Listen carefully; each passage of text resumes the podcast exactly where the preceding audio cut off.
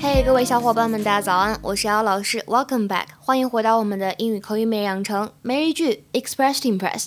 今天的话呢，我们来学这样一个句子：Phil has a habit of making big pronouncements to the kids.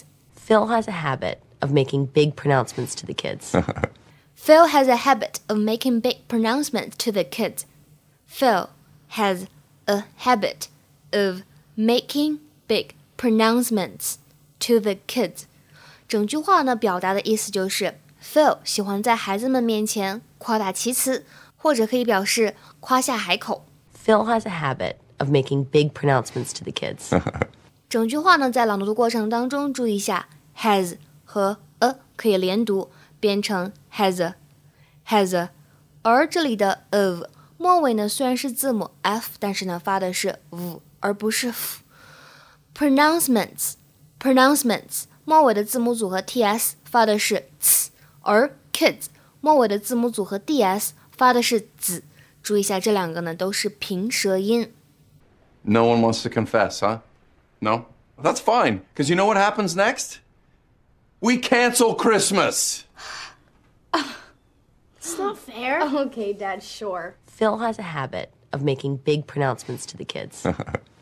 Well, in English, if you say somebody has a habit of doing something，就表达的意思是某个人有什么什么样的习惯。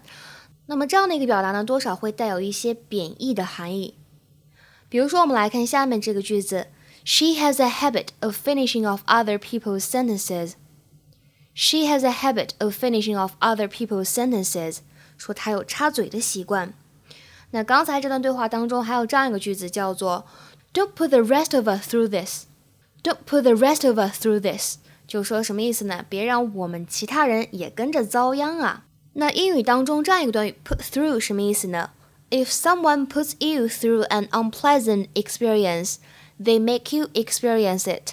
就表示呢，让你经历一些不太愉快的事情。今天的话呢，请同学们尝试翻译一下下面这个句子，并留言在文章的末尾。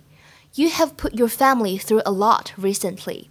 You have put your family through a lot recently. OK，期待各位同学的踊跃回复。那么今天的节目呢，就先讲到这里了。See you guys tomorrow，明天再会。 Tryna make